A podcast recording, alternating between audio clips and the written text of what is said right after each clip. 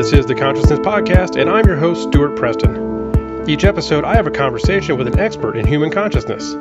In this episode, I had the honor of speaking with cardiologist Dr. Pim van Lommel. For more than 20 years, Dr. van Lommel has studied near death experiences in patients who survived a cardiac arrest. In 2001, he and his fellow researchers published a study on near death experiences in the renowned medical journal The Lancet. He then wrote the bestseller Consciousness Beyond Life The Science of the Near Death Experience in 2007. We had a great conversation and covered enhanced consciousness, NDEs, and much more. Please enjoy this episode with Dr. Pim Van Lommel. Thank you so much for, uh, for taking your time out to talk to me about consciousness. I'm really grateful for your time. You're welcome. Um, thank you. So, obviously, you're known for your extensive work with near death experiences, NDEs.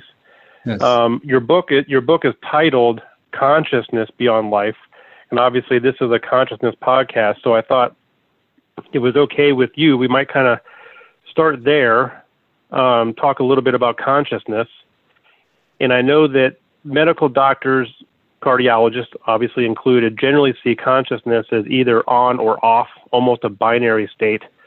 Mm. In your first experience with a, a near-death experience in 1969 it seems like you saw consciousness differently as more than just on or off, more than just a waking consciousness. Is that correct? Can you tell us a little bit about that experience and what you observed and what you learned?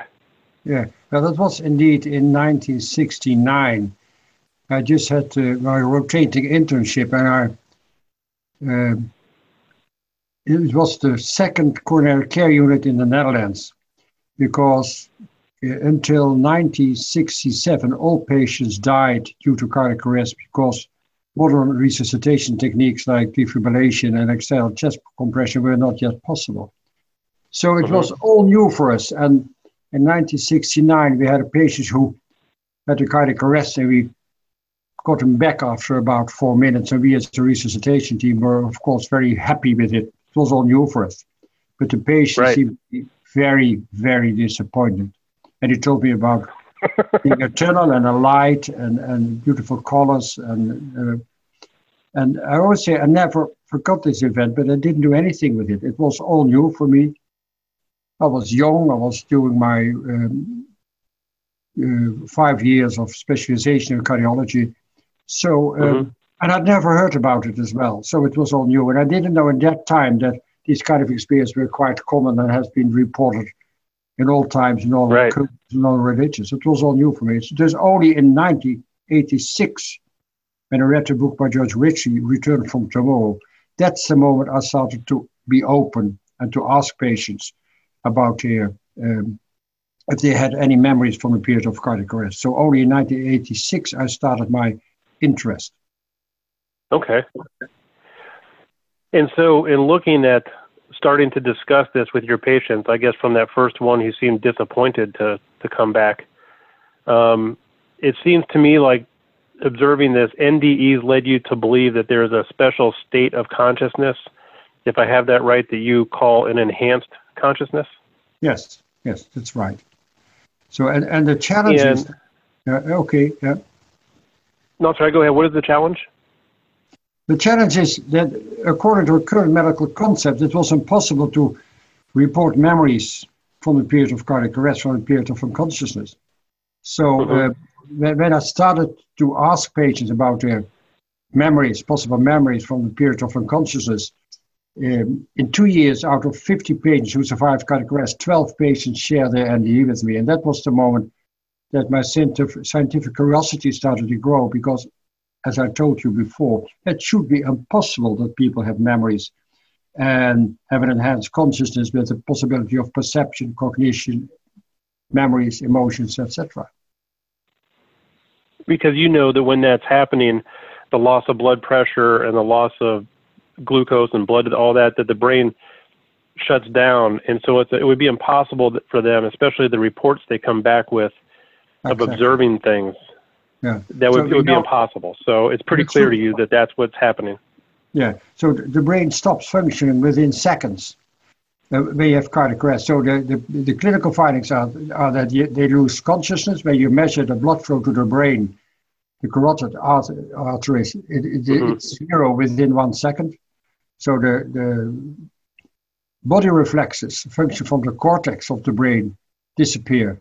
The, the brain stem reflexes, like the gag reflex, the corneal reflex, and the wider pupils, not reacting to light, these are all brain stem reflexes, disappear. And also the breathing, the breathing center is close to the brain stem disappear. So the clinical findings are that there is no function of the brain, the brain stem of the cortex at all. So um, and when you measure an EEG in, in patients with induced cardiac arrest, we see that within 10 to 20 seconds, the EEG is flatlined as well. EEG, EEG is the electrical registration of the registration of electrical activity of the cortex. Mm-hmm. So the brain doesn't function at all. It doesn't function, and yet there, there's a reported consciousness. When they return, they, they report things going on that are clearly um, experiences that are conscious experiences that went on while their brain was shut down. Exactly. And according to current uh, materialist paradigm in science, especially neuroscience, is that consciousness is just a product of brain function. So when there is no brain function at all, it should be impossible to have to, yeah. to report conscious experiences. So, and, and it's not just that they're conscious. There seems to be this new level of consciousness I think that you refer to as enhanced consciousness. Is that correct? Yes. yes. And so, so what's the difference between normal waking consciousness and enhanced consciousness? Enhanced consciousness that has much more cognition, uh, memories from early childhood. You have hmm. uh, when you have a life review, you you, you relive your whole life uh, uh instantaneously. So there seems to be no time and no no place, no space in your memory. So you, you also remember from uh, things in the past and you are connected with the consciousness of others. And you know that, that each act, but also each word and each thought you ever had is kept and has influenced others as well as yourself. You also can have uh, uh, future events, a flash forward. So in this uh, higher uh, um, area of, of enhanced consciousness, there is no uh, time and no space. Everything happens at the same time. When you focus to something or to somewhere, you will be there as well. So that's what we call non-locality. And, and people mm-hmm. have a cardiac arrest of two, three minutes and they can talk for, for weeks, days to weeks about what happened during their NDE. Wow. Okay, yeah, that does that does sound enhanced. Are there, are there other ways from coming from the point of view of, of trying to understand consciousness, are there other ways to access that enhanced consciousness other than an NDE? Uh, oh, yes. Like maybe meditation or psychedelics, you know, those oh, yes, kind of things? Yes. There are many more possibilities to have an enhanced consciousness. But when you try to study the mind brain relationship and you try to understand how consciousness and the brain are related, then you should study the patient with cardiac arrest who survived cardiac arrest. But there are, again, there are many more patients who can report an enhanced consciousness in meditation, in isolation, in existential mm-hmm. crisis. Um, so lost in the desert. Um, astronauts, Mitchell and Glenn had the same experiences. Uh, Lindbergh had it when he flew in uh, alone over the ocean. So, mm-hmm. uh, but also just walking in nature can give the same uh, experience as well. So you, you can get access to that. To die, and also people with um, okay. uh, in the terminal phase of illness um, can have this deathbed vision or end of life experiences, which also is the same kind of contact with enhanced consciousness. Okay. Um, the reason I asked about the psychedelics specifically is because it seems like throughout the book you mentioned that uh, DMT, which in, in one section of the culture is referred to as a psychedelic, but it's really just a chemical that flows throughout the body. You mentioned that the DMT seems to have play a role in consciousness, and, and so what what role do you think that the DMT existing in our bodies already plays in our consciousness? Well, DMT has a very short half time. It means it, it disappears within seconds. So DMT mm-hmm. in the body can hardly play a role. But in ayahuasca, there's two uh, things: uh, DMT and another thing from plants who,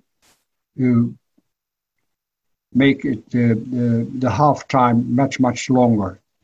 So people right. who use ayahuasca can sometimes experience a uh, period of enhanced consciousness, but also have a chance to have hallucinations, negative experiences as well. So right. it's not always the same that you have the enhanced consciousness. But for me, like also psilocybin and LSD and DMT, give the possibility to break the connection between consciousness and the body and the brain.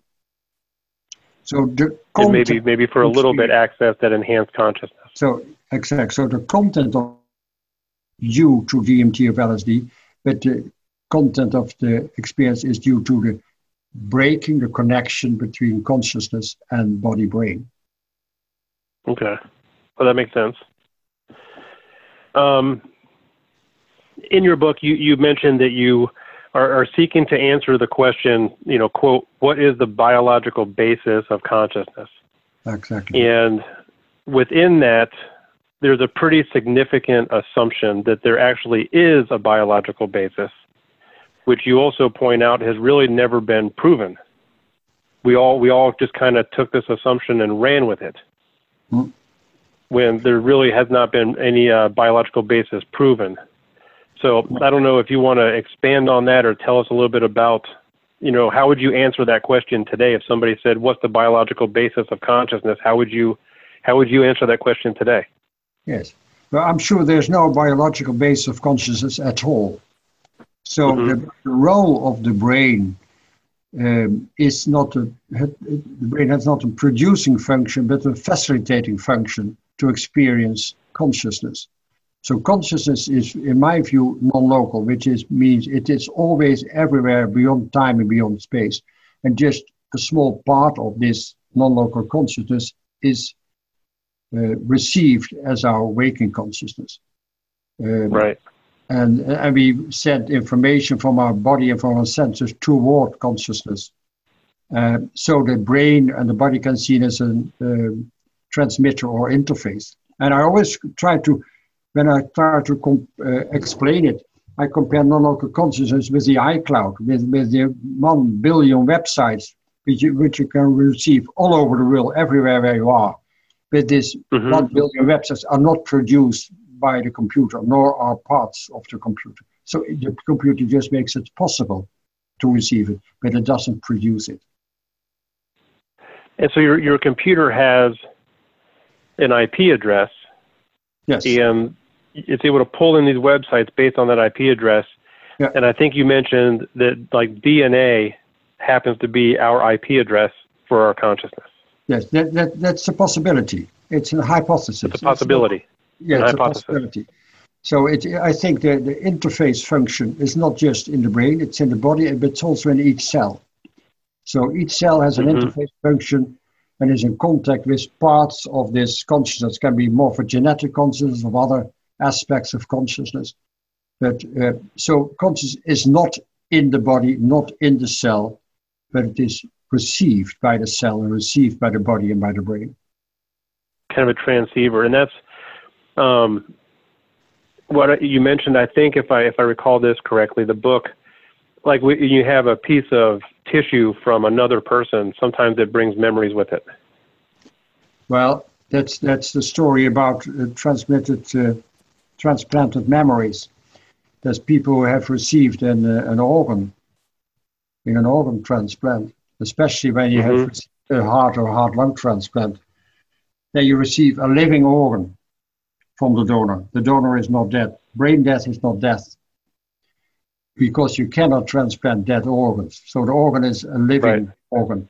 And this living organ, when it is transplanted, is still functioning as a receiver of the part of the consciousness of the deceased donor. And that gives rise to sometimes changes in feelings, character, etc. Right. So if the brain does not create consciousness, where what where does consciousness originate from then? Is it something that like like gravity that exists and has pretty much always existed? Yes. Or is there something that, you know, when when I was born, did something happen that developed a consciousness that connected to me or what is the origin of this of this consciousness?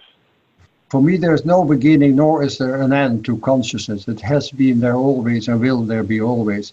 And for me, consciousness is fundamental which means everything comes from consciousness. The material world, our body, is formed mm-hmm. by our consciousness. Our solar system is formed by consciousness. That, that also means that everything in the in the universe has part of this consciousness or is connected with this consciousness, which is not to be compared with human consciousness, but with subjectivity of phenomenal consciousness. Mm. So it's always everywhere. It's always everywhere and that kind of ties into the the quantum mechanics aspect of it. With with quantum mechanics, we realize that everything is is tied together. There's a there's some coherence there yep. in in space, um, and and you're saying that um, consciousness is essentially a fundamental part of that of that fabric. Exactly, and and I use quantum mechanics, quantum physics as an analogy, not as an explanation of consciousness. Okay, so the analogy but is. It, so it's, is, something similar to that. Exactly. It is always connected, interconnected, beyond time, beyond space, and, and it's just always there. And right now, we just don't know. We don't know exactly how it's connected. Again, going back to your analogy of gravity, right? We know we drop an apple, the apple falls from the tree and hits Newton on the head, but we can't actually look at a, a graviton or we can't observe gravity itself. We can observe the effects of gravity. Exactly. And that's what I also write in my book. So about gravitation, we, we know the physical effects of gravitation, but we cannot measure gravitational fields. And the same with consciousness. We can measure the activities in the brain as a result of consciousness, the physical aspects of consciousness with fMRI, PET scan, and, and CT and EEG but we cannot measure consciousness itself because it is another higher dimension. And it's the same perhaps with gravitation. It's in, not in our physical dimension. And that's kind of where we make a mistake. And sometimes we, we, we measure the fMRI or the EEG and, and we, we just make the assumption that, oh, I'm observing consciousness as opposed no, to observing the effect of consciousness. It's just neural correlates. We, we can yeah. measure changes in activity and changes in blood flow, but we cannot change, uh, measure what we feel and what we think. We cannot measure the content of consciousness because it's subjectivity. And all our measurements in our physical world is ob- trying to objectify and to measure and to duplicate findings, but we cannot measure, duplicate, or prove the subjectivity of our consciousness and I, and I feel like I read that in the brain is actually too limited in its um, its size and scope and design. It's too limited to actually take on all of the potential memories that it could in, in a lifetime, and to even have this this consciousness, which is obviously much bigger, could not really reside in this in this physical biological brain. That there's too much going on for it to actually handle. Is that correct? Yes, because we know that when the brain stops, like in car- cardiac arrest, people have memories mm-hmm. from early uh, early childhood. They can have so much, many more memories, also feeling connected with other, the consciousness of other peoples in the past. And it is still at the moment that the brain doesn't function at all. And, and I describe in my book as well there have been many other tests done that it is impossible to find any location of all memories.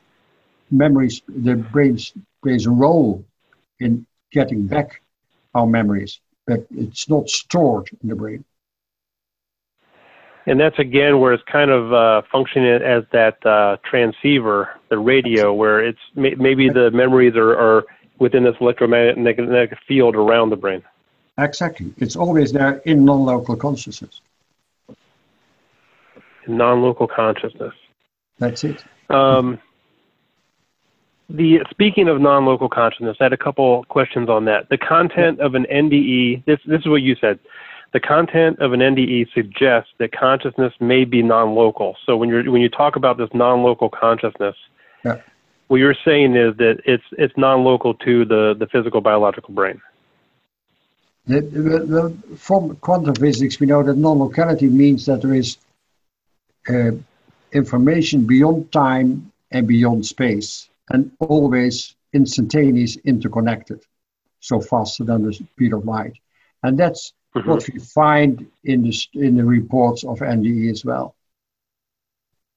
And also okay. having access to, to the past and also to the, to the future, to flash forward.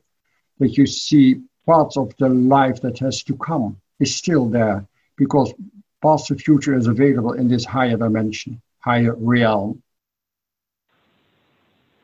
So, in this enhanced consciousness, this non local consciousness, you have access to a greater amount of information. Past, future, all time and space is, is, at, is together because there is no time essentially.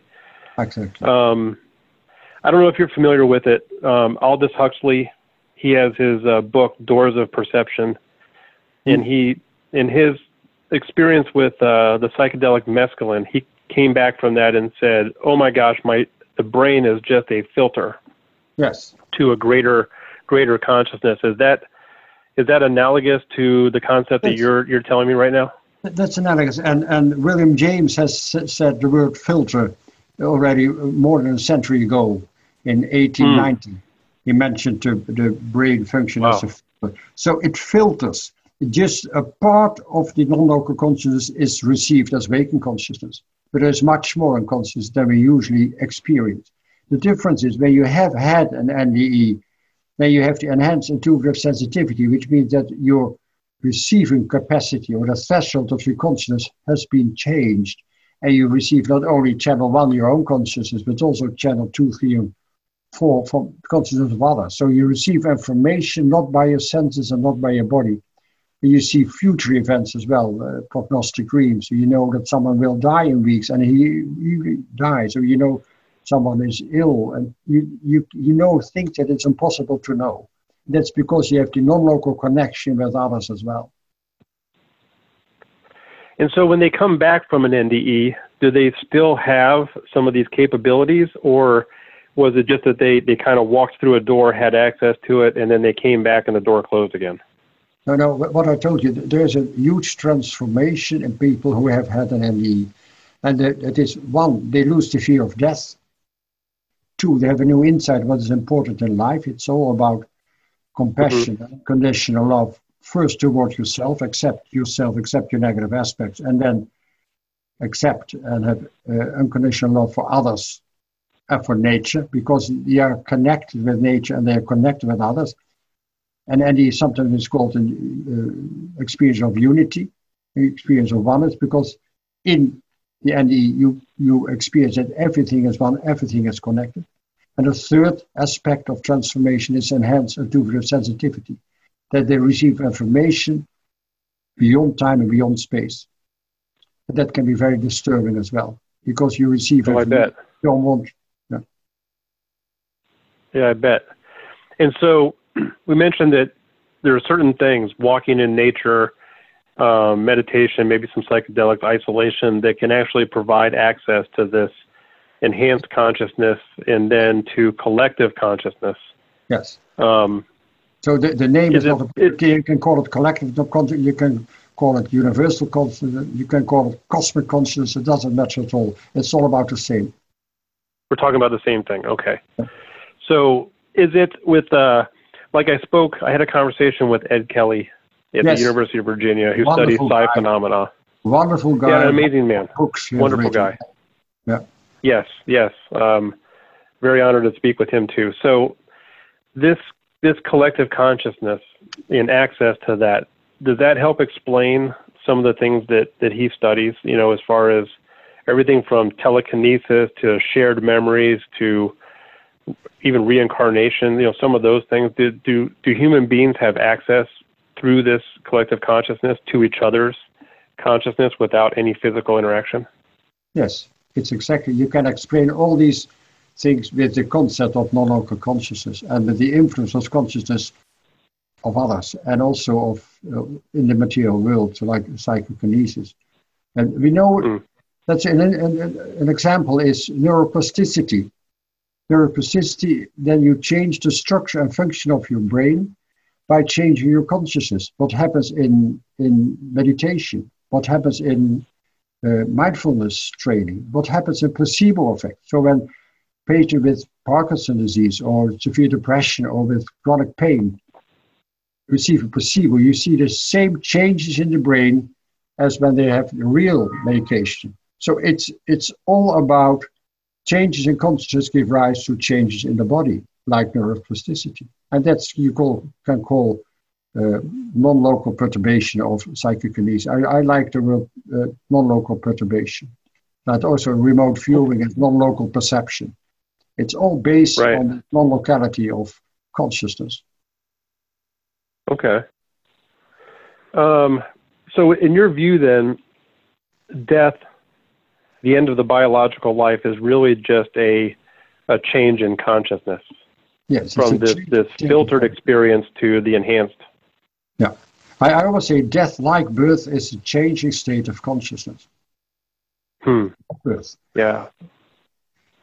Okay. Um, I've got a little bit of a far out question uh, related to this this uh, enhanced consciousness and the collective consciousness, and um, a, your hypothesis that maybe DNA is the link to one's um, waking local consciousness. Hmm. The uh, if I could create a machine and I could give it my DNA address, my IP address. Do you think I could transfer my consciousness to a mechanical brain? No. I don't believe it. And why not? No. Uh, because I think a machine is not the same as a living organism as we are. And when you put DNA somewhere in a machine, it's still a machine. So I don't believe the possibility. So the essence, the essence would prevent that. Its essence would prevent that from happening. So. Yeah. Okay. I think, I think well, thank you for uh, accommodating my science fiction question. I write also about um, that, that it is impossible that, that computers or other instruments will ever be able to produce consciousness. Yeah, right. and there's so many people. I mean, you look at like Ray Kurzweil, yeah. who talks about the singularity and how close we are, maybe even 2045, to, to rebuilding our brain. And the one thing that always stops people when they talk about AI and recreating brains as well, what about consciousness? And we can't even explain consciousness super well with ourselves. You know, Chalmers' hard question of consciousness. Exactly. And so your your explanations here, I felt maybe got me closer to thinking maybe that would be possible. Mm. But uh, you know, I, I I feel the same way you do that the biology would, the essence would stop that from happening. Roger Penrose has written about it as well. Right, right. Um, so and I think I think you did mention this in your book, but if not, then I pulled it in from some other place. But there's the study of the the brain activity in rats. Yeah. When a cardiac arrest was induced with George Mashore and company, and if I understand it, that you know they they put him under anesthesia and then they induced a cardiac arrest and they noticed a high level of you know gamma activity and maybe even some theta activity in the brain right before or just right after cardiac arrest was induced, and then again, I think at the end when they were the rats were brought out of cardiac arrest. And I don't put forth this question as an argument for or against NDEs. My my thought is, and if you already mentioned this, I apologize, but we should talk about it for the audience. This activity in the rats' brains, how do you interpret? I mean, assuming that you agree that the findings are accurate, how do you interpret that that experiment? Well, first, I, I don't remember how the rats were killed. I don't think it was an induced cardiac arrest, but they were decapitated, I think. So they, they were killed. Um, oh, I thought they were. I thought they were. Yeah, but I, I don't remember exactly. But what I know for sure that this kind of activity has never been measured, seen in patients who die. Also in cardiac arrest when you have a cardiac arrest patient where there is an EEG registration, like an induced cardiac arrest, but also sometimes it happens during surgery when there is an EEG control and people have a cardiac arrest. Then you see a flat line within 10 to 20 seconds, but you never see activity at all. So it has not been. You don't see that burst of activity in humans. So I doubt the results, and I cannot put it into humans when you see it in rats. Whatever the okay. disciples. I mean, and there has been a, an answer to this study written by Bruce Greyson and by me as well. It's just published somewhere. Okay. Yeah, um, I guess I missed your response to that. I, that I killed my hypothesis that uh, I was I was running with the hypothesis that maybe that activity would be the the disengaging of the consciousness from the the body and then the re-engaging of the consciousness once they came out of the NDE. But if that if we don't even see that in humans, then that's that's moot. It has never been seen in humans. Yeah. All right. Um, then I just have a, a couple wrap up questions with an open ended one.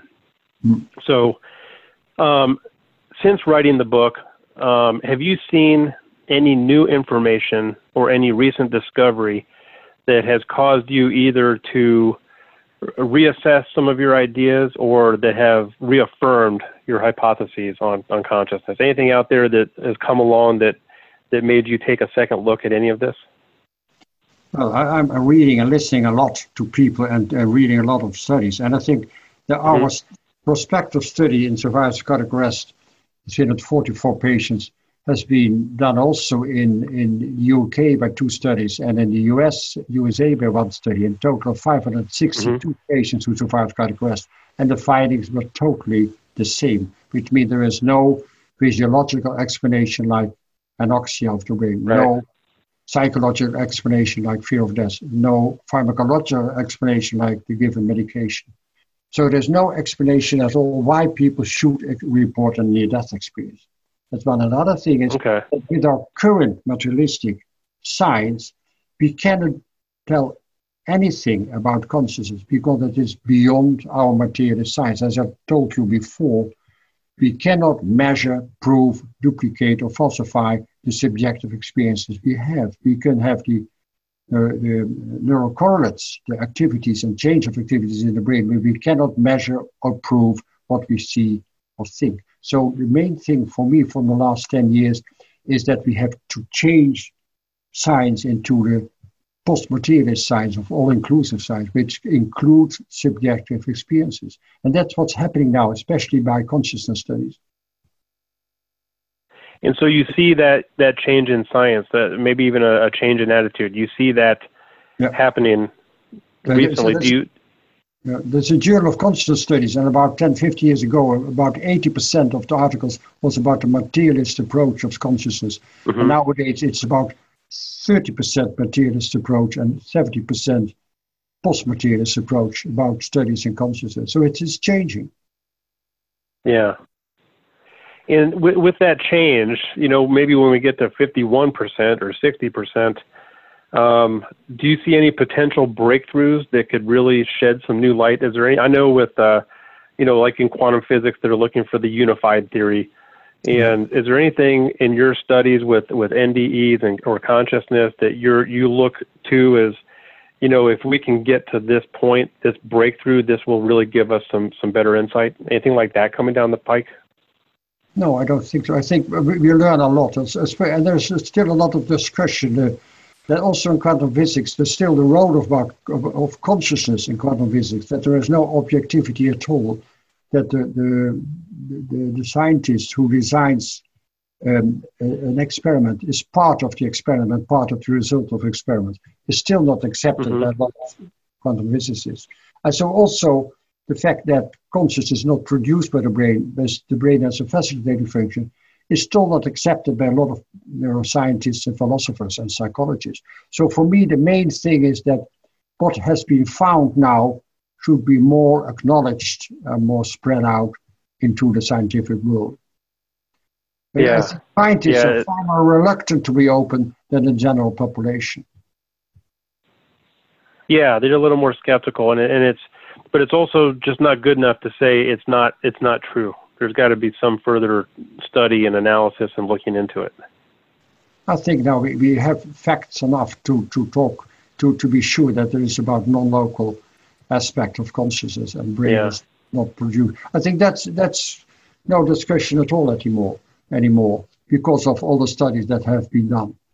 So uh, I think the, the, the, great challenge is that people will be more open for it. And and what is striking for me as well, let, let's say let's talk about let's say after death communication that people have mostly during night have contact with the conscious of deceased relatives, which happens in Europe about 125 million people, and in USA more than 100 million people. But they're usually silent about it because they're reluctant to share it with others because they don't believe it or say right. it's just a dream. Yeah. I don't know if yeah, you have ever any contact with the conscious of deceased relatives. Have you been yeah, yeah, it's tough, tough for them. Even even people that had some pretty significant experiences don't want to share it for the fear of that reaction. Exactly. So, uh, hmm.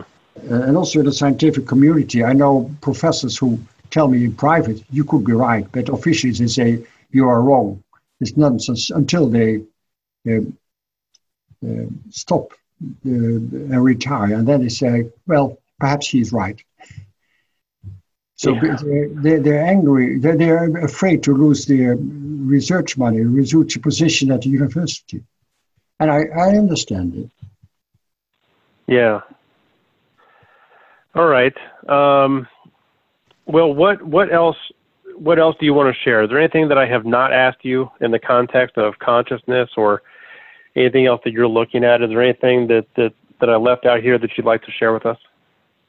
Oh, there are so many aspects. I think one of the aspects that always very striking is the out of body experience that uh, people can tell what happened during the CPR or what happened during surgery.